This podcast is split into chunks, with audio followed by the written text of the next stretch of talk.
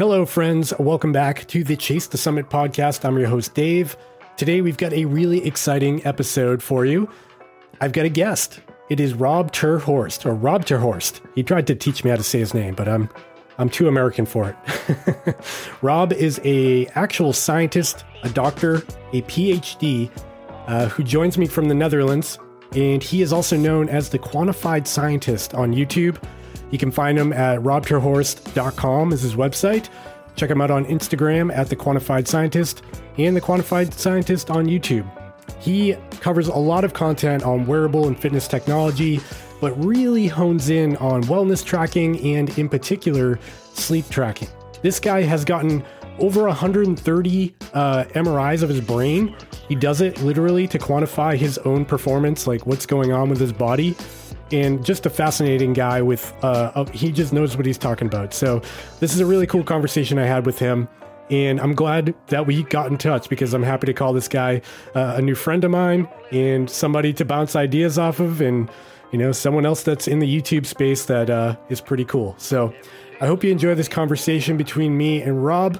Uh, before we get into that, I just wanted to share that you're probably listening to the audio only version of this, but I am going to be uploading the video version of this conversation to my Patreon group, which you can find in the show notes of this podcast and on YouTube in the YouTube members feed.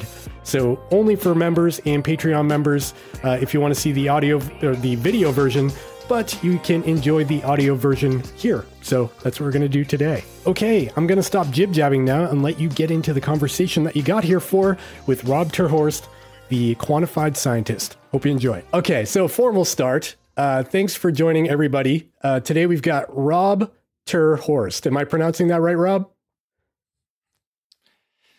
Well, in Dutch we would say Rob Terhorst, but oh. you're close enough. Oh, let me try that.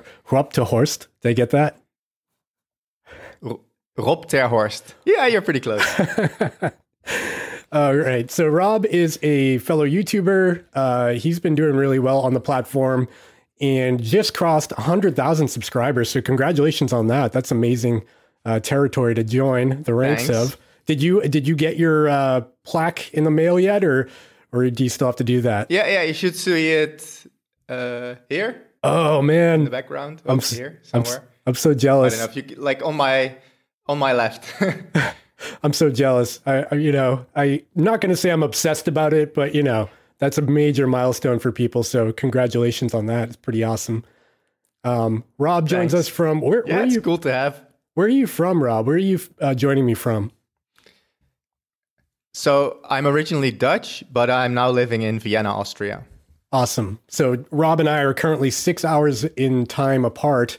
It's uh, 10 a.m. for me here in the USA on the East Coast, and uh, around 4 p.m. for him. So it's it was a little bit of a yeah. struggle getting this together, but we got it. Technical difficulties aside, we did it. Uh, so Rob's YouTube channel is called The Quantified Scientist, uh, where he really dives crazy deep on uh, all things related to fitness tech, uh, sleep tracking, wearables, and the like in such a detailed and like deep capacity that I can't even wrap my head around for the most part. And uh, you know, as as somebody who also does the YouTube thing and and you know has the devices and does all the testing, the level you take it to, dude, is is totally wild for me to watch. So uh, well done with that, and it's no no surprise that you've got quite a following now on YouTube. So I, am just curious. Yeah, I'm, it's very it's very specialized what I do, I guess. So it's not for everyone, but if if they're interested in in super detailed testing, then yes. Yeah, I mean, from from my perspective as a viewer, you know, I watch your channel a lot. Um, it's like you you see like my channel or like Raymaker or all the all the other guys like De- Desfit, and you watch them, and we kind of just kind of glaze through sleep tracking because it's such a hard thing to quantify. Huh, see what I did there? It's such a hard thing to uh-huh. um, to to really to test in in detail. And, and I I don't kid my audience and say I know exactly what this is doing. I know the Oura Ring, such a great sleep tracking. All I can say is like I went to bed at this time and I woke up at this time, and everything that happened in between may or may be accurate. But when when I watch your channel, it's really insightful to see like an actual scientist look at this stuff in such a different capacity, then it's pretty pretty refreshing from like going through all the channels and then coming across this and seeing you with this crazy headgear on. For the listeners, he puts this like contraption on his head. I'll let him explain what it is. And uh, it like has cameras yeah. in it and it like watches his eyes move and stuff. And that's how it correlates what's going on with his sleep. Could you explain to the listener what what exactly is going on there? Yeah. So, well, when you're talking about sleep tracking, I think it's important to to clarify what that is. So, there's different forms of sleep tracking. The simplest is what you already alluded to is saying when did you wake up, when did you go to bed, and that's like the simplest form of sleep tracking in a way. Um, but something that a lot of these devices try to do nowadays is also track your sleep stages. And one of the simplest form of these sleep stages is deep sleep, REM sleep, light sleep, and then you could say awake is also a sleep stage. Um, and normally, as scientists, when we want to track that, you need to track brain waves of people because these are, in a way, the closest to to being able to to measure what's actually going on in your head. But of course, a, a band on your wrist cannot track your your your brain waves. So um, they use other data like movement and heart rate to try and approximate this. And the way I test this is um, by using something that is close to a scientific gold standard, but not the exact scientific gold standard. So the, the gold standard would be something called polysomnography, which basically means measuring different things uh, with electrodes. Um, so you measure your brain waves with EEG, so that's the most important part, but you also measure your eye movement with EOG, which is your for REM sleep is rapid eye movement, so your eyes start moving, so that's what you need that for.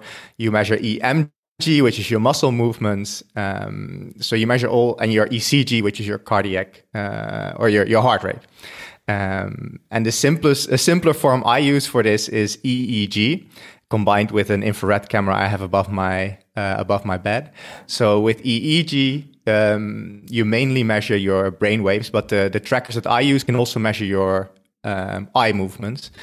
Um, and eye movements are really important for REM sleep. So REM sleep is the, the stage where you have your dreams. And that's when your eyes go back and like left to right, mostly uh, quite fast.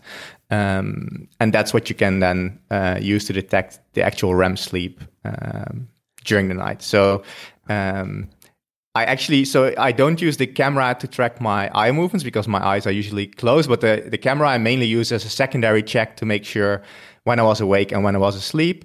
Um, and I used the EEG and then also this eye movement, um, either automatically with an algorithm or manually by going through each each 30 second part of the night and manually checking what sleep stage I was in. Um, so I have these headbands uh, that have all these electrodes on my head. Um, yeah, sorry, so, maybe that was very detailed, no, but that's what it no, is. No, no, that's good. It's very fascinating. I'm also curious, like, is there a point where you're sitting there watching a camera of yourself sleeping where you're like, what the hell am I doing right now? yeah, so uh, I, the, I don't do it for every every night anymore. In the beginning, I did it for every night, and it's quite exhausting. But now I have a camera which I should reinstall now that I have I have a new network, but and that actually sort of that tracks basic movements already for me. So I don't need to track every move every part of the night anymore, but it already highlights the parts that are most likely to have uh, movement. And then I can, and what I basically do is try and check when the EEG device said I was awake. Can I see that I was also moving, or or could it be an awake moment with less movement? It's sort of a, a secondary check. It's less important, but it's it's good to check when I'm in doubt if I was actually uh, like physically out of bed, for instance. Yeah, yeah. So I'm just curious though. Like this is such a niche area of expertise to be in. Particularly, you're so you're a YouTuber that analyzes sleep for the most part, but you've dived into like more aspects of the devices. I've watched your GPS accuracy you're doing now. Yeah. You're doing the heart rate performance and things like that with your uh, linear graphs, which is really cool. Um, but I'm just curious, like, I know you've got a uh, scientific education and background. Could you share a little about like what you did in school and how you got to where you are now? Yeah. Yeah, so I'll try to really briefly summarize. So um, I did my PhD in bioinformatics, um, which is basically studying biology using the computer. So data analysis on uh, biological data, and specifically my field is immunology. So the part of your uh, body, like the white blood cells, to put it really simply, and those are, for instance, important in uh, recognizing and fighting COVID nineteen. Um, and specifically there, I looked at the, the relationship between different factors of the human body and how they affect your immune system. Like, how is the immune system different between men and women or um, people living with HIV? Um, how, wh- why, even though they're treated, do they still have a bigger risk of uh, cardiac disease and how is that related to the immune system? Mm. Uh, and currently, I'm doing my postdoctoral research. So, after you get your doctor's degree, not non-medical doctor's degree, but scientific doctor's degree. Any research after that is basically postdoctoral. I'm focusing on on something called epigenetics, which is the the folding of the DNA. Um, but as a side project for about four years now, I've been studying myself, so quantifying myself um, over time to see what changes in a very scientific way. So every week I get a brain MRI um, that's also why I started these sleep EEGs originally because I wanted to track my own sleep, see how these how these sleep patterns then um, correlate to brain activity and brain structure. And I actually started a YouTube channel at some point also because I was not finding the resources I needed online to determine which which of the trackers I should buy to track everything in my life. and as sort of a side project that got a bit out of hand, now I'm making the videos that I was looking for uh, a while back. Uh, so I work with people specializing in sleep. I work with people specializing in the brain as one of my, basically my main side project for the last four years or so. So I've gotten 150 or 60 brain MRIs so far over the last year. Every what? week, Tuesday morning, 8 a.m., I go in the MRI and I get my brain scanned. What the and hell? I used to get weekly polysomnographies, but now I get daily uh, EEG measurements. So you've had, is there any risk of like brain cancer from getting that many MRIs? no, so MRI is purely magnetism, so there's there's no harmful radiation there. Um, yeah. I think the even the main danger would be would be hearing damage because if you don't wear earplugs, the thing is quite loud. But oh, yeah. Um, with earplugs, it's fine. Yeah, I've had a couple of MRIs, and uh, I actually used to work in a machine shop where we, you know, cut metal, and you know how that the number one question for MRIs mm-hmm. is, uh, have you ever had metal in your hair or stuck in your skin or anything? And I yeah, remember yeah. when they stuck me in there the first time, I was like, "Oh my god, something's gonna get ripped out of my head." And I was good, but it was the yeah, yeah, yeah. I can't believe you. I had mean, that. it's not that bad. I, yeah, I mean, I can't believe you had that many because that experience, just doing it like once or twice, was terrifying to me. Being claustrophobic and stuck in that tube, and you you've done it 150 some odd times. So, uh, congrats! I think. Now, for me, the main danger is uh, is falling asleep, which I'm not supposed to. Um, so I mostly have focus on not falling asleep. Yeah, right. Because you're trying to look for because you're in that you're in there for like 40 minutes or so. Oh wow, that is wild. So I'm just curious, like, so even before this, even before you went to school and you've you're now you're studying for postdoctoral, before your PhD, before any of it, what got you so interested in analyzing the, the, this kind of data? Because like what I found really interesting what you about what you just said is that you started your YouTube channel because you couldn't find the answers on YouTube that you're looking for. And I one blurb yeah. I've read in the past about YouTube and for people who are trying to get into it is to choose a passion essentially to make the videos that you want to see. And that's exactly what you do, did. And I think that's why your channel is being it has become so successful because you're actually making the stuff you're looking for, right? So you've got this, yeah, you, yeah, you've got this background and passion about making the stuff you want to see.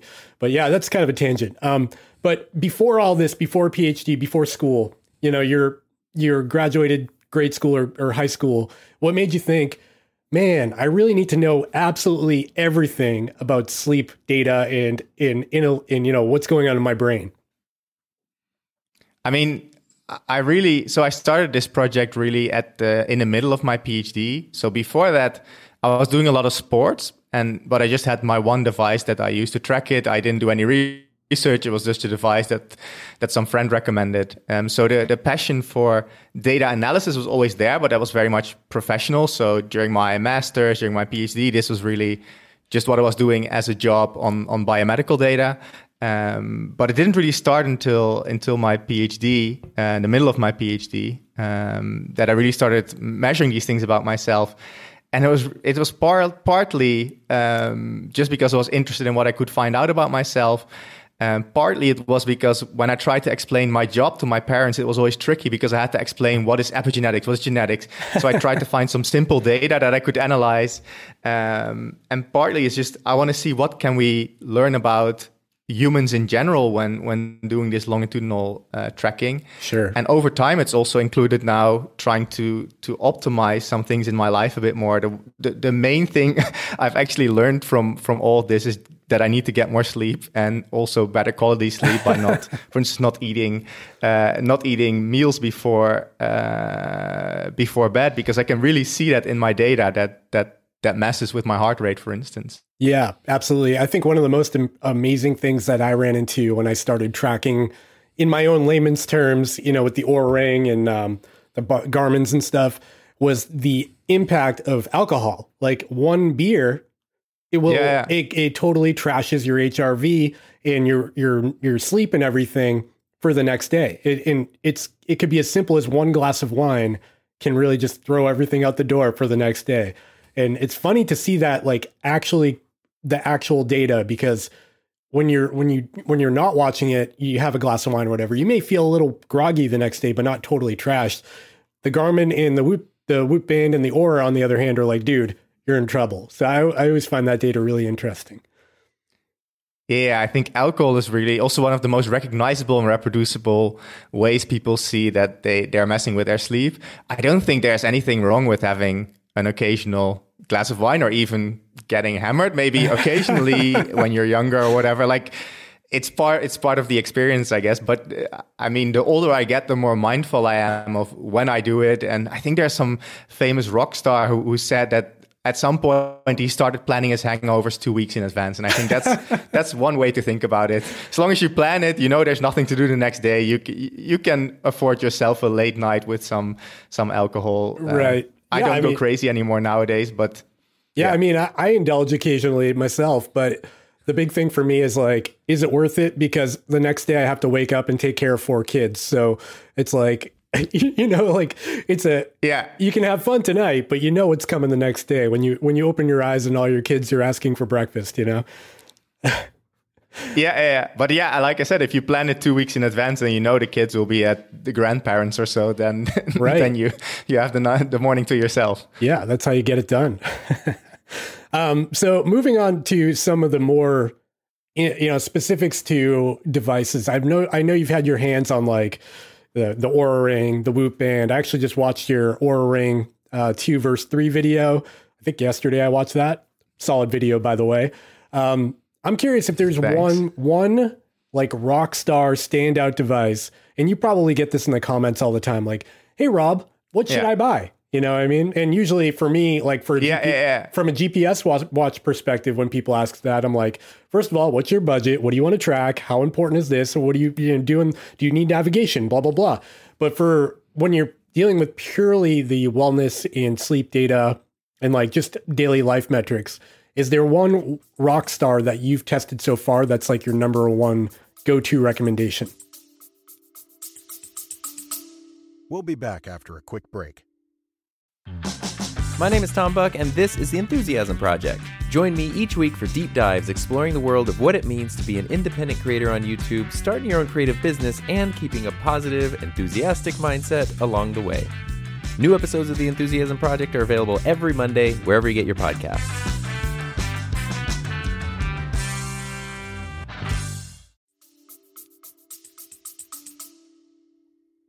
Yeah, there is. I should, of course, note that with any testing we all do, and I think that's a big limitation for, for any of us. It's it's limited to to us, right? Because we're the most willing test subject.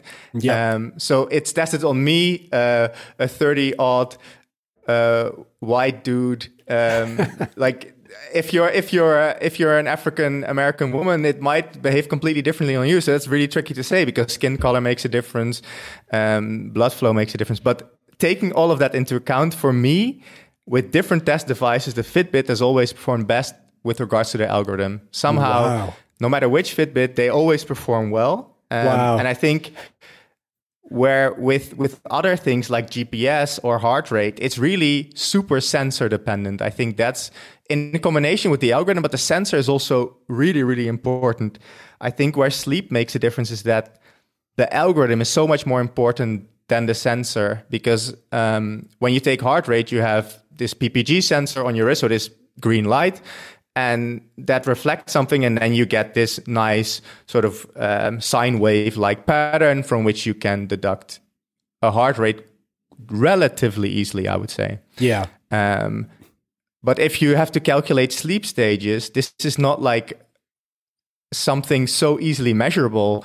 It's there's an algorithm behind it that should somehow say if you move this much and this came before it and this was the heart rate, then you're most likely in REM sleep, for instance. Um, and that's so much trickier to to make. It means that these companies should collect a whole bunch of reference data where they have both like a professional scientific sleep measurement and a device on somebody, and they then create an algorithm that can reliably predict um, this combination of measurements means this. Um, and there's, I think, also the more time and money companies spend on this, there's like a really big improvement. And it's a lot of it, I think, is based on reference data, um, like having both that scientific measurement combined with um, the sleep device or the, the, the, the device that they're interested in. But that algorithm algorithm will translate better from device to device than maybe some other um, some other types of measurements, which is why Fitbit overall always seems to perform about as well, and which is why Garmin in general is mediocre, except for which I don't really understand one Garmin device that particularly well, which might have to do with whether it's computed on board or online. So whether the, the watch calculates things or it's sent to a server and then it's. Are you uh, are you back. talking about the uh, Venu Two? So the Vivomove Sport did particularly well. Oh, okay. The- I, I, I, from Garmin, I, and this is one of the cheaper ones, Mm-hmm. um, relatively cheap. And I think what I couldn't really find enough information about it, but what some people say they their reasoning is that some of the cheaper models they don't compute everything on board. So on the watch, it is sent. It's first synced with the app, then sent to the server, then calculated back. Mm-hmm. Whereas some other more expensive watches have more computational power, but the algorithm is not exactly the same. So they do it all on board. Yeah. But somehow that's less reliable. And and this is speculative, but I've really seen consistently that the Vivomove Sport was better than the most expensive uh, Epix 2, for instance. Yeah, yeah. I, Um, I think you're most right. other Garmin watches seem to perform about the same. I think you're right with that. I know um, about two years ago, I want to say, the Garmin 945, which is basically a Fenix in a plastic case, they rolled out that new sleep Mm-hmm. sleep al- algorithm that came along with the widget that you could actually see on the watch itself. You know, the little sleep widget that shows duration of sleep, Mm-hmm. Yeah, yeah. REM sleep, deep sleep. That all came to the 945. Then it rolled out to the Fenix 6. And then they just started doing it moving forward on the Epix Fenix 7 Venu, blah, blah, blah. But you're right. Before that, it was all sent to the cloud. They did all the data up there and behind the scenes in Garmin Connect, and then it came back. And I think what they use with the widget is actually, um, is it Firstbeat Analytics that that came up with the sleep Yeah, yeah, yeah. uh, data? And I think that's what's yeah, yeah, calculated that's, on board. that's one of the ones they use. yeah, so that's Yeah, pretty yeah I interesting. think. Um, yeah, they. I think they bought Firstbeat. I think there's also, I think a, a Huawei or there's another device I don't know by heart that also use it because they had the license from before. Um, but yeah.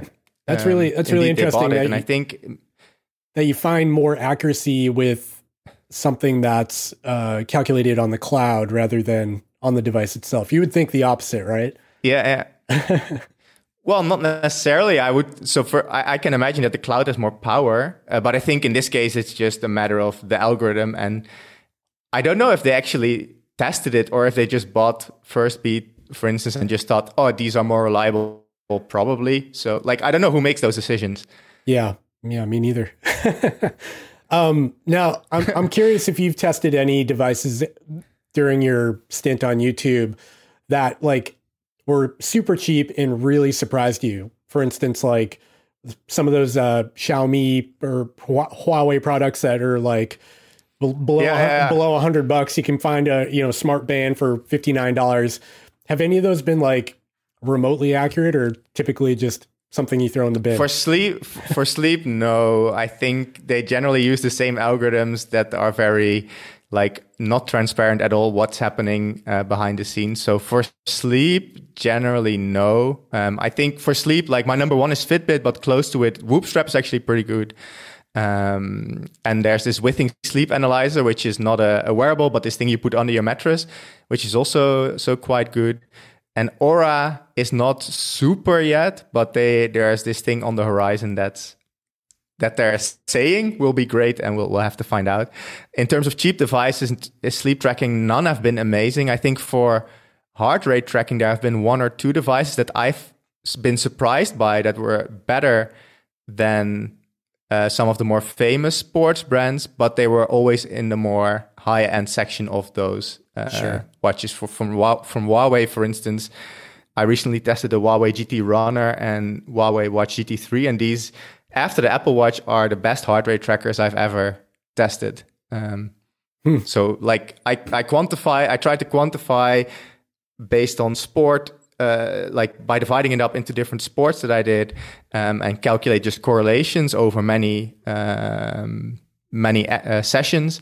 And number one is Apple, but after that is the Huawei Watch GT GT Runner. So um, I always found it really interesting objectively, I can say that I find it really interesting when I speak with, with other people that test these things that get like w- wildly different results than what I do.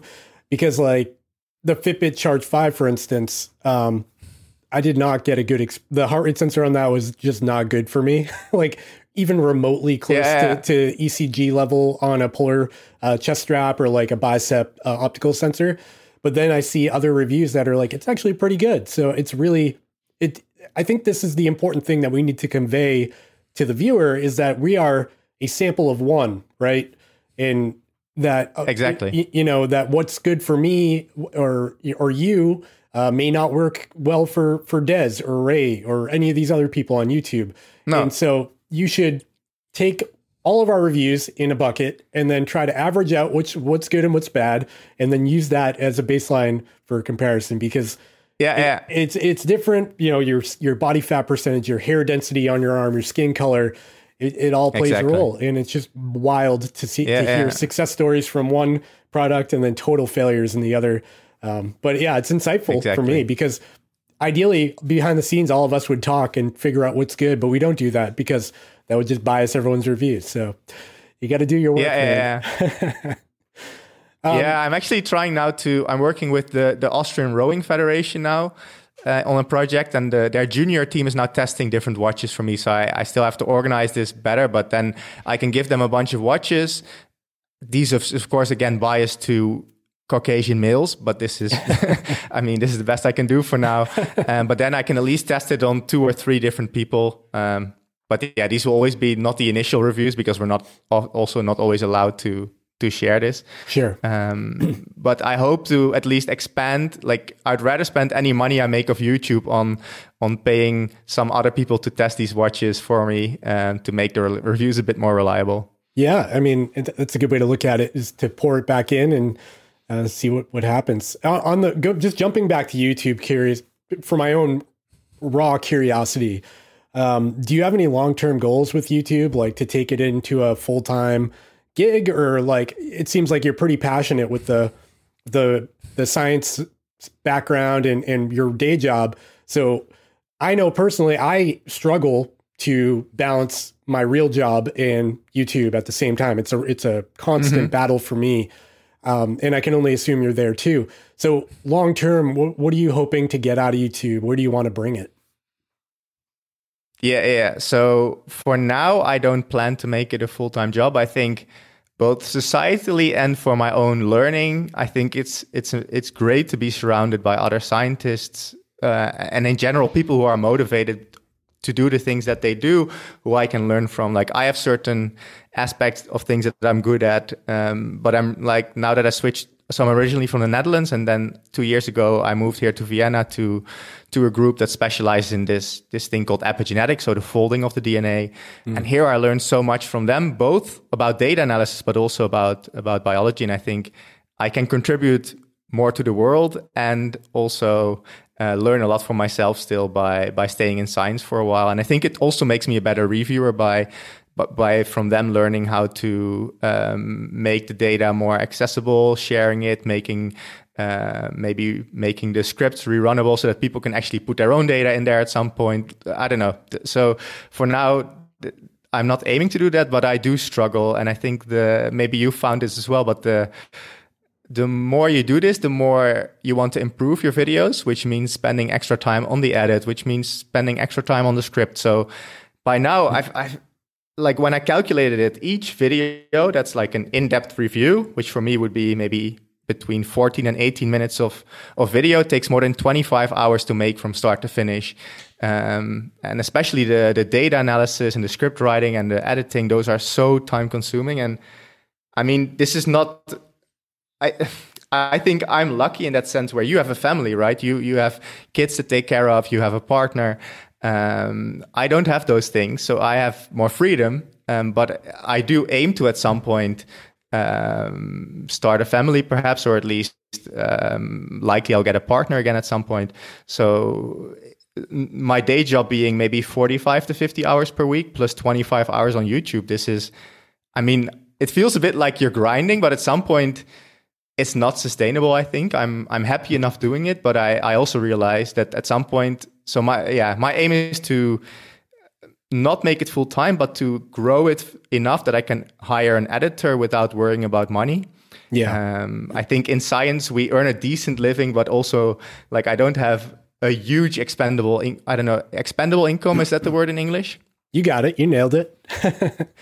Um, but with YouTube, I hope that I have enough money to buy the watches, to hire an editor, and to get that part of, And then at some point, have enough money to buy multiple watches and have multiple people test them. Um, and even, I don't even need to be the face of the channel, the only face of the channel. I'd be happy if I can do the data analysis and somebody else is also doing part of the video recordings. It's not my aim to be famous. Um, yeah.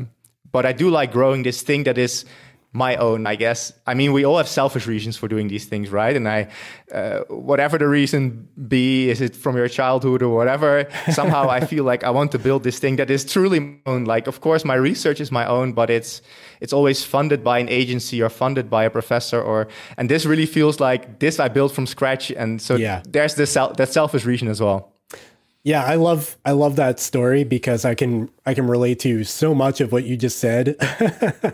like what you said about feeling like it's a grind, like an unsustainable grind, but you're doing it for yourself. So it feels like you're getting value back when you, the more effort you put in, the more you, it feels like you're getting back. Of course, it's analytics. You're watching view count and subscribers yeah. and all that, but also just like, I like to go back and watch a very early you know, video of mine that's total crap that I hope no one watches.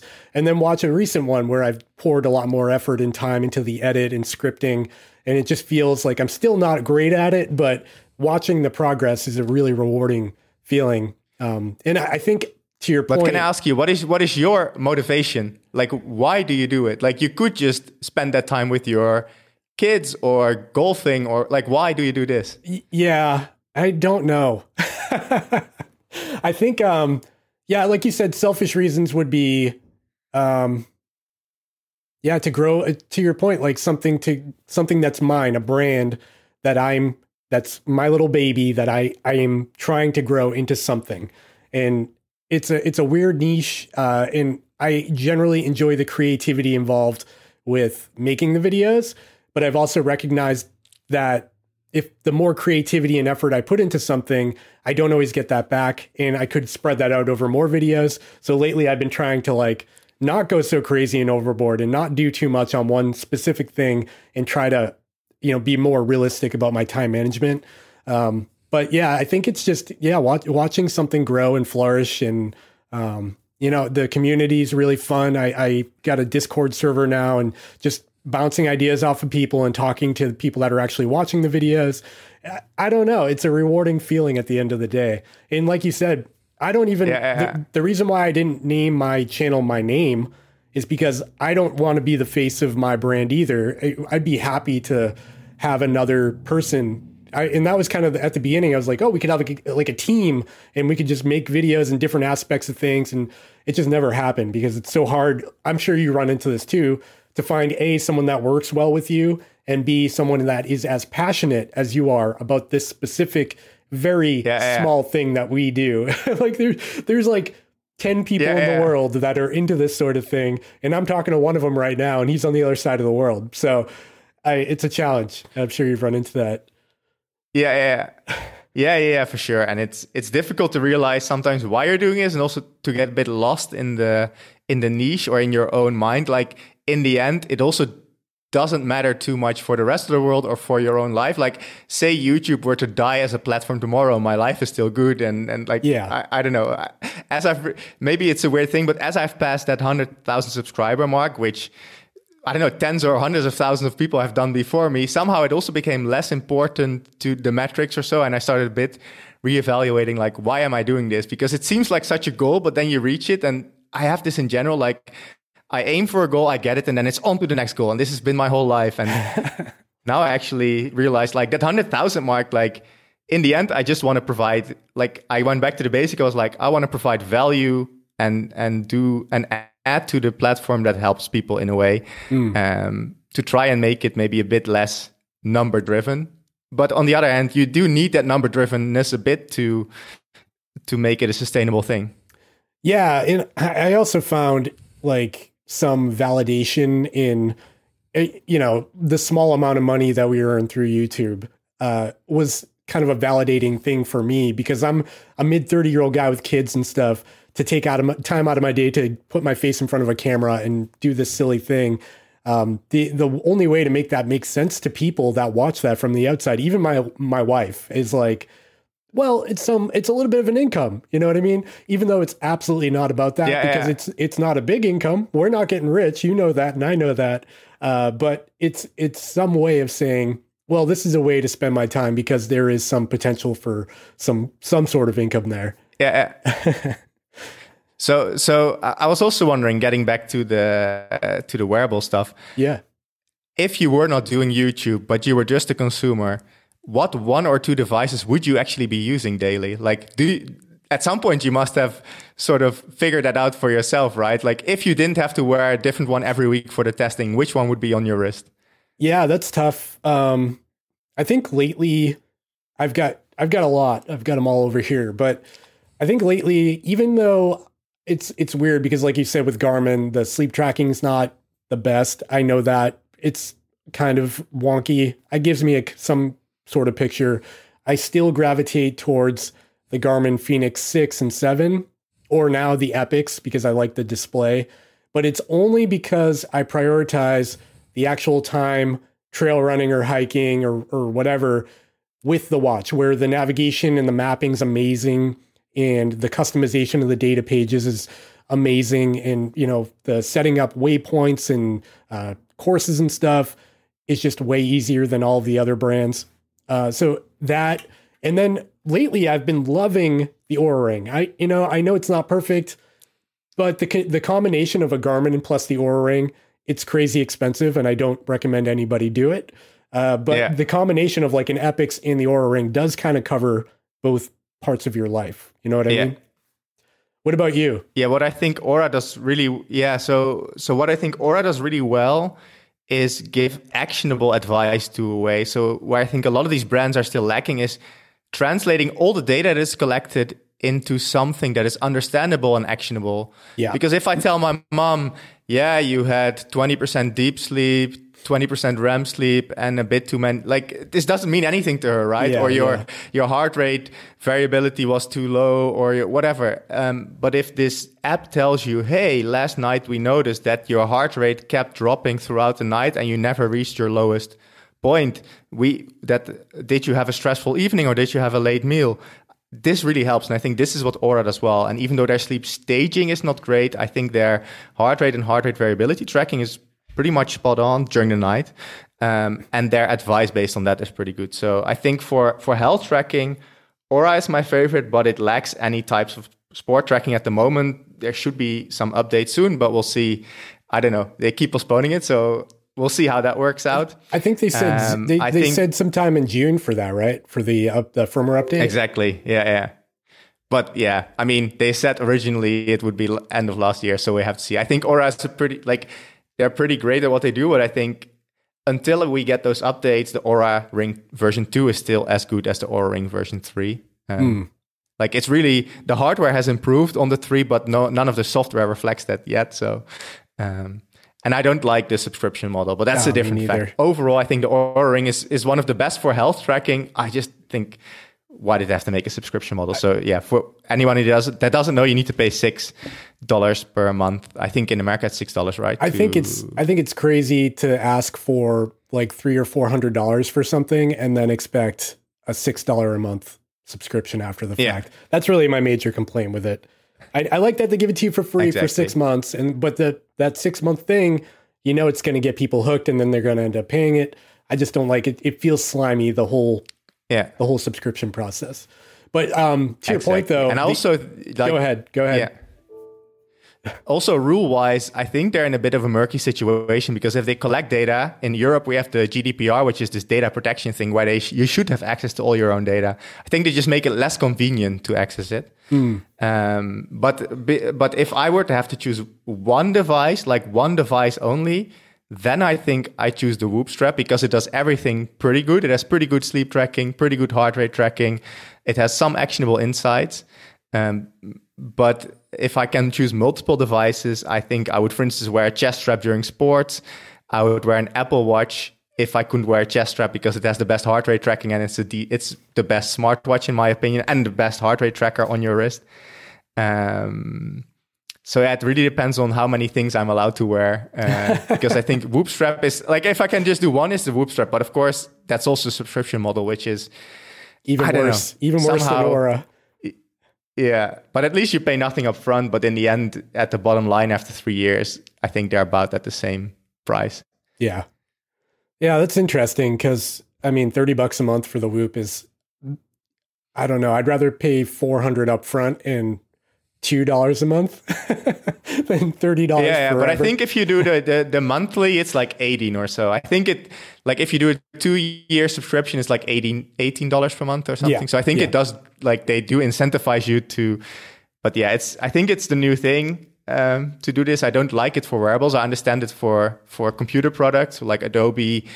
That where they in order to keep getting updates, it sort of makes some sense. But I'm not a fan of the subscription model, but it is what it is. I'm, I'm curious if you, just to kind of piggyback on all this conversation, have you ever gotten to a point, probably not because of your background, but do you ever feel like we're, we're doing too, we're making this too complicated by tracking every little detail of our lives, our, our sleep, our body battery, our whoop level, our readiness score, your, your, all this stuff, right? Your resting Yeah, heart yeah, rate, yeah. your HRV. At the end of the day, have you ever just thought maybe I should wake up and feel what I feel like and take it from there, or do you do you like the validation you get? I mean, that's a very good question. um, I mean, this is a very, very good question. And I think you can take it too far. And I think it also depends on your personality. Mm, So me, I will I will not just rely on that metric. I will combine it. I think there's things you can feel, and I think there's things you cannot feel, like things you won't be aware of until the end of the day when you're like, ooh, maybe I wasn't as energetic as I thought in the morning or whatever. Like, and then I think these wearables can help you decide how much how active am I going to be today. Um, I've talked to some some Olympic rowers, um, and they said they couldn't they often couldn't feel in the morning if they were going to do a PR that day. Um, they just weren't aware, and I think with technology we can we can get there. We can get give them a better understanding in, in of how fit they are likely to be that day. But they should, of course, combine it with their with their feeling. But I think there are things that people can't feel. Um, and I think there's even been some psychological research that even, for instance, emotions, not everybody can feel their emotions as well or is aware of their emotions as much. Um, and I think the same goes for for your energy levels. And um, so I think it helps, but it's always a combination of the two.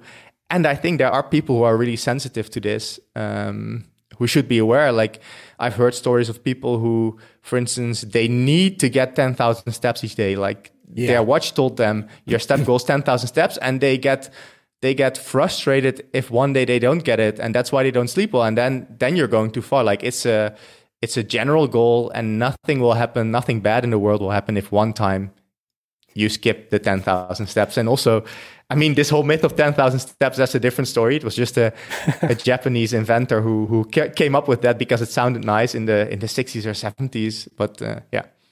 That's, it's a, it's a tricky area to walk, I think, because in some ways I do find value in my readiness score, for instance. But at the, on the other side, I think there are people out there who may wake up feeling great and then open their Oura app and be like, oh crap, I feel bad now because I'm supposed to be on high alert because my sleep was bad and and then it ruins your whole day. You're like, you know what? I'm not going to go for my run today because my readiness score's low, even though they woke up feeling fine.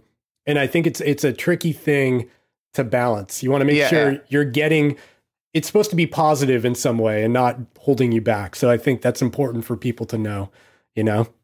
For sure. And I have a colleague and he he for instance he has only the Oura Ring as a tracker, and he uses it religiously to to plan his workouts. He's a super uh, fit guy, um, but he also doesn't get overly worried about these things. But he does use that information that if he can, like if in the morning he feels fine, but the Oura Ring says, "Hey, maybe do a, a not too heavy workout today."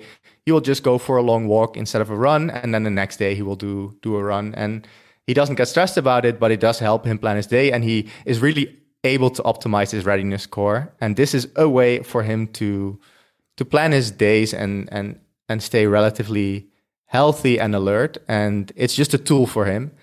Um, and in that sense, it works. But if you get overly worried, or if if the Oura ring makes you feel bad, then I think it's it's a problem. It should be a tool, right? Like no right. tool should make you feel feel bad. Yeah, yeah, I don't know. It's tough, tough uh, walk to walk, tough line to walk.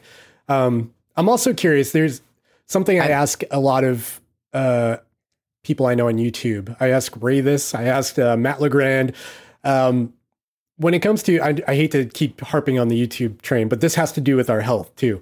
When it comes to YouTube and mm-hmm. testing things and and making the content, doing the work, doing GPS tracks and all that, would you say that your channel has improved your overall wellness, mental fitness, and all of that, or has been a down something that's actually taking a negative effect on your overall health, mentally, uh, physically, mm, everything? Yeah, yeah, yeah.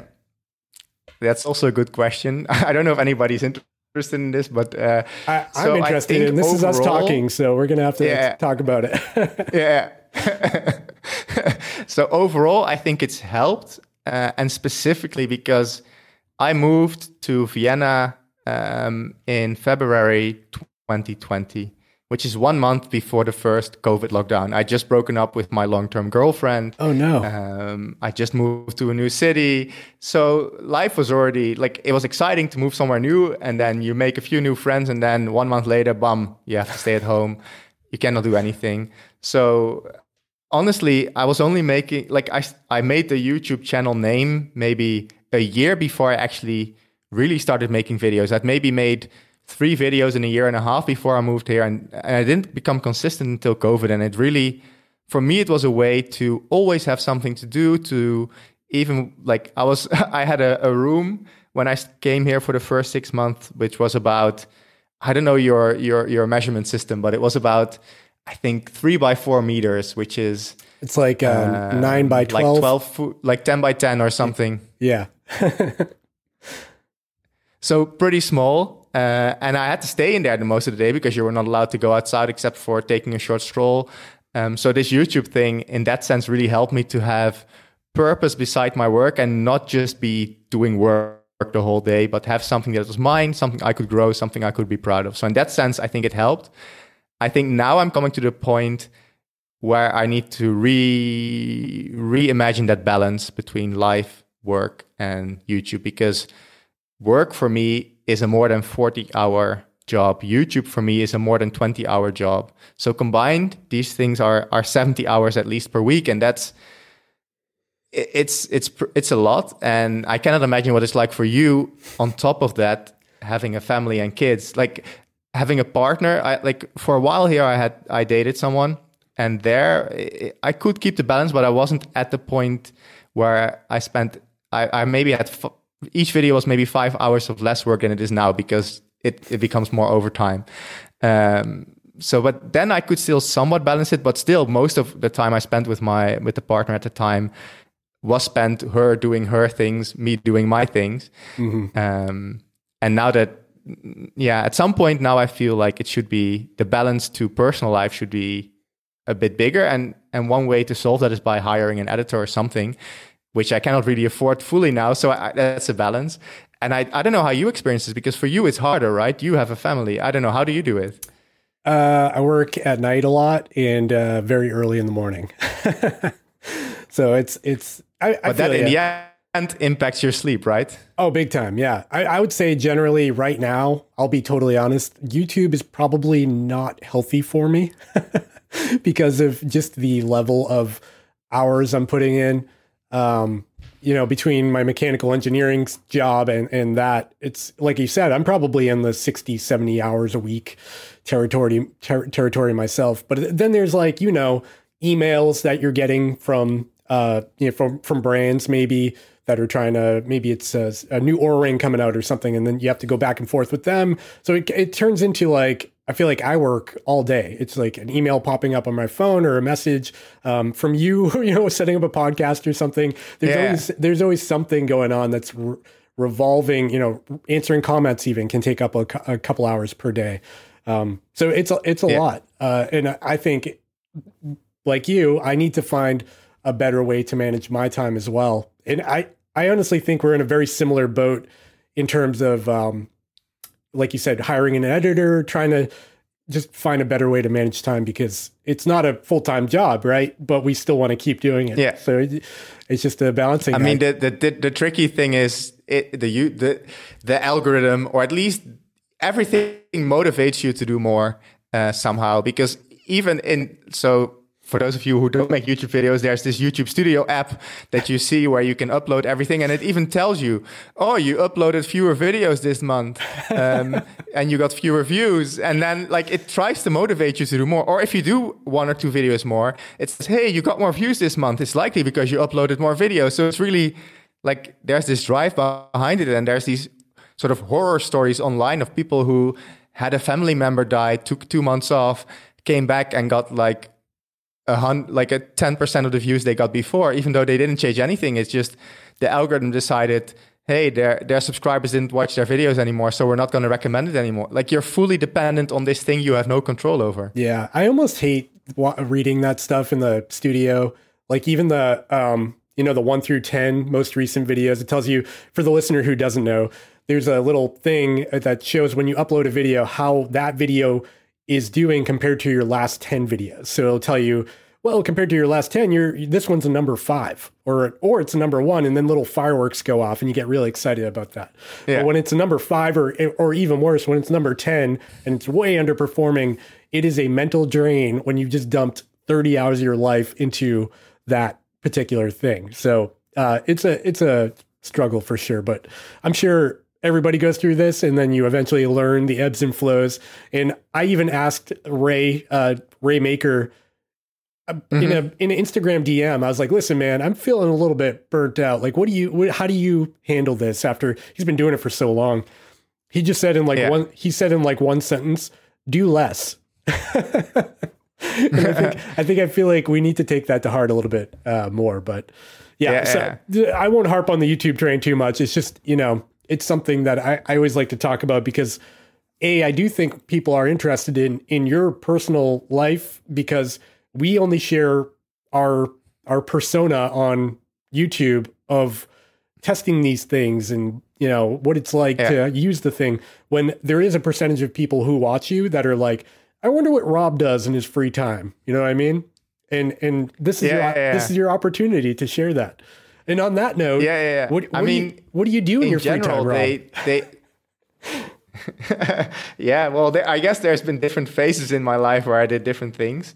Um, so now YouTube takes up a lot of time, but I've, Yeah. for instance, I've collected records for about ten years now. Oh, wow. Like vinyl records. They're always in the back of my videos. You can't see it here on this uh, in this view. Um, but on my normal YouTube view, you can see them in the background somewhere. Though I've decided to collect less and just play them every once in a while because I already got a, I don't know, a couple of hundred. So at some point, it's like, how much stuff do you actually need? Yeah. Um, but mostly 70s music.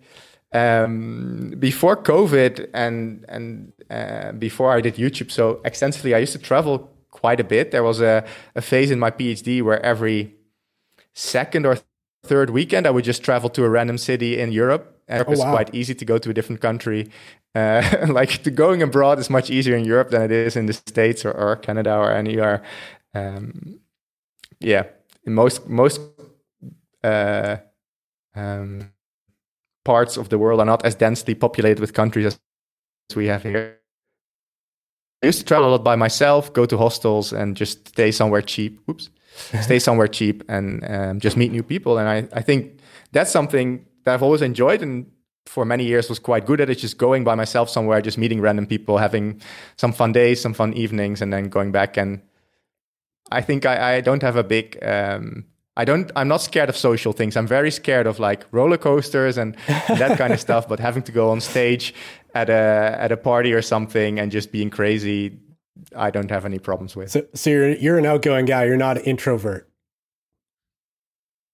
No, no, no. I think I used to be as a kid, or maybe I wasn't by nature, maybe per se. But I, I think as a in high school, I was always a. I don't know. We call it a gray mouse in Dutch. I don't know what you would Yeah, I think it's Like- a similar term. like somebody who doesn't stand out.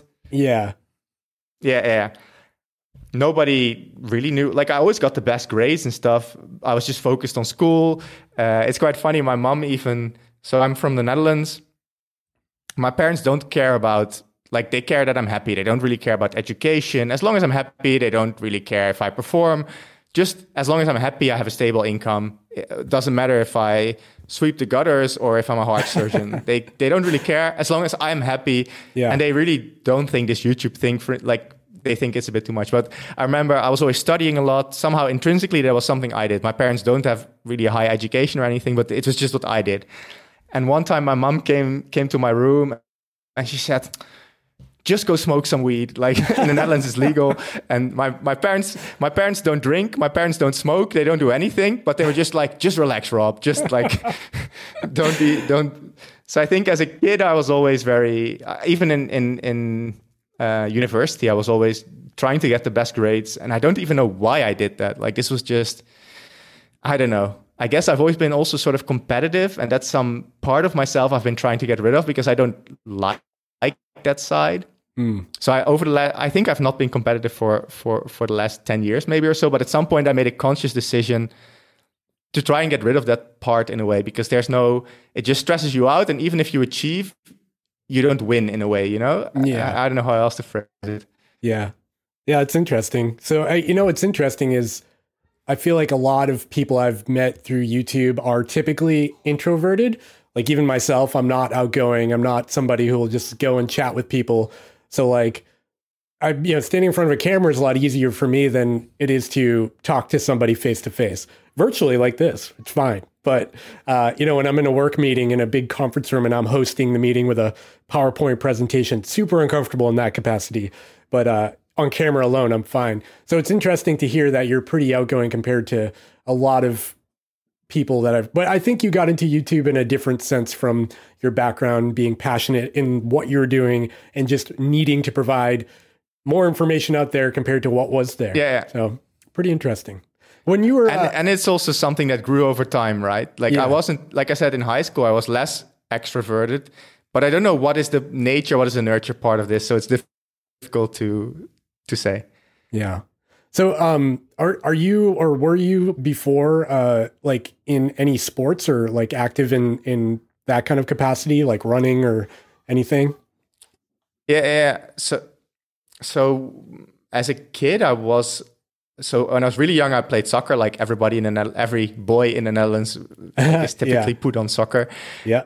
Uh, but then um, I only started taking sports seriously around 18, 19 when I started university. Um, and that actually for many, for the first four or five years, I was just doing weightlifting. Um, so I wasn't doing any cardio at all. I was spending seven, eight hours a week in the gym just lifting weights. Um, I think mostly because I'm a skinny person by by design. I think you you probably also have a bit of that physique where you're more easily skinny than than broad. Yep. Um, so I just wanted to get some meat on my bones without becoming fat. So that's why I, I did it. And then I tend to when I do something, I tend to do it very obsessively. And I think seeing your YouTube stuff, you probably have some of that as well from your running and stuff. Like once you decide to do something for yourself, you do it well. So I had the same with with weightlifting. Um, but actually, for me, and I'm actually working on a more personal video at the moment where I also explain this. Um, I actually got uh, chronic pain at some point. Um, so I was working at, uh, so I got this this internship at an institute of Harvard, and, Harvard and MIT, and I felt like, oh, I'm in the states now. People work hard, so I need to work hard. So I started, like, my life at that moment was work, go to the gym, go to sleep, work, go to the gym, go to sleep, work, cook for three days, go to sleep, go to like it was just like not doing nothing else except working out, eating, and working.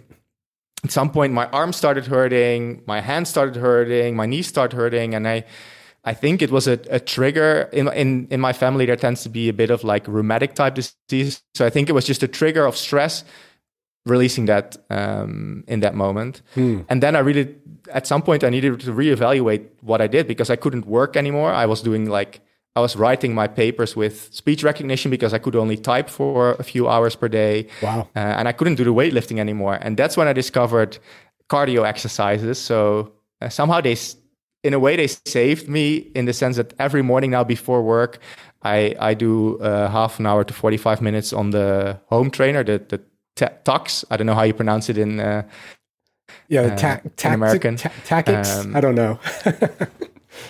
Yeah, yeah, I think it's a Dutch brand actually. But yeah, so I started working out on the Tacx every morning before uh, before work, and that's how I got into cardio because it proved to, to really help with the the pain. And now I'm for the last eight years almost pain free by wow. having a standing desk and doing cardio um, every morning. So that's how I actually got into cardio, started doing more of that stuff. But before it was pure weightlifting, I was a bit broader than I am now, but I'm much healthier now, I think. yeah, I think we all went through the weightlifting phase. I I, I did too. And I was when I was uh, like 20, maybe I weighed 205 pounds, which I'm five foot seven. I'm five foot seven. So do the math there. And I guess I can't do that. I can't do the conversion there for metric, but I'm a short person. And so I was pretty, I was like a meathead, you know, with the big, big muscles and my shirts were all tight and everything. Yeah, I'm. I'm yeah. I feel. I definitely feel healthier now than I did then, and I'm 17 years older than I was then. So it says something about that lifestyle. But did you do any cardio as well then, or no. did you just do weights? No, I was the guy scooping protein. You know, scooping protein out of the powder thing, and and then going and doing my dips and uh, pull ups, and yeah, no, I did no cardio at all. wasn't but do you life. know why you did it? Was it was it to to make yourself feel more attractive more valued or or was it just an obsession with no reason or? That's a very simple question to impress girls. Let me say that louder. To impress girls. Uh, yeah. but but then i got married i think that's why a lot of us do it right? Yeah, yeah. Exactly. Oh man, um, Rob, I feel like I could talk to you for for hours, but we just hit an hour on the clock here. So I'm probably gonna wrap it up. Um, even though this is super interesting, I feel like I feel like I need to have you back on the podcast because there's a lot more to cover in these topics. But I do. Uh, I want to thank sure. you for joining me today. And for for the listener out there, I'm gonna I'll put an intro segment in here about your YouTube channel because I feel like I briefly mm-hmm. covered it. Uh, check out Rob's channel, The Quantified Scientist on YouTube. Check out his website at let's see, what is it? What's your website? Www. Yeah, robterhorst.com. Rob so my, my name. Rob Terhorst. And then check Terhorst. him. Yeah, check, I don't know how to pronounce it in English. And then check him out on Instagram at the Quantified Scientist. Uh, Rob, thank you so much for joining me today. I hope you hope you enjoyed this quick little blurb with me, and that you'll come back and talk to me again. For sure, I was happy to learn more about you. I really think it's cool. For I think there should be more meetups between like all of us that make these types of videos.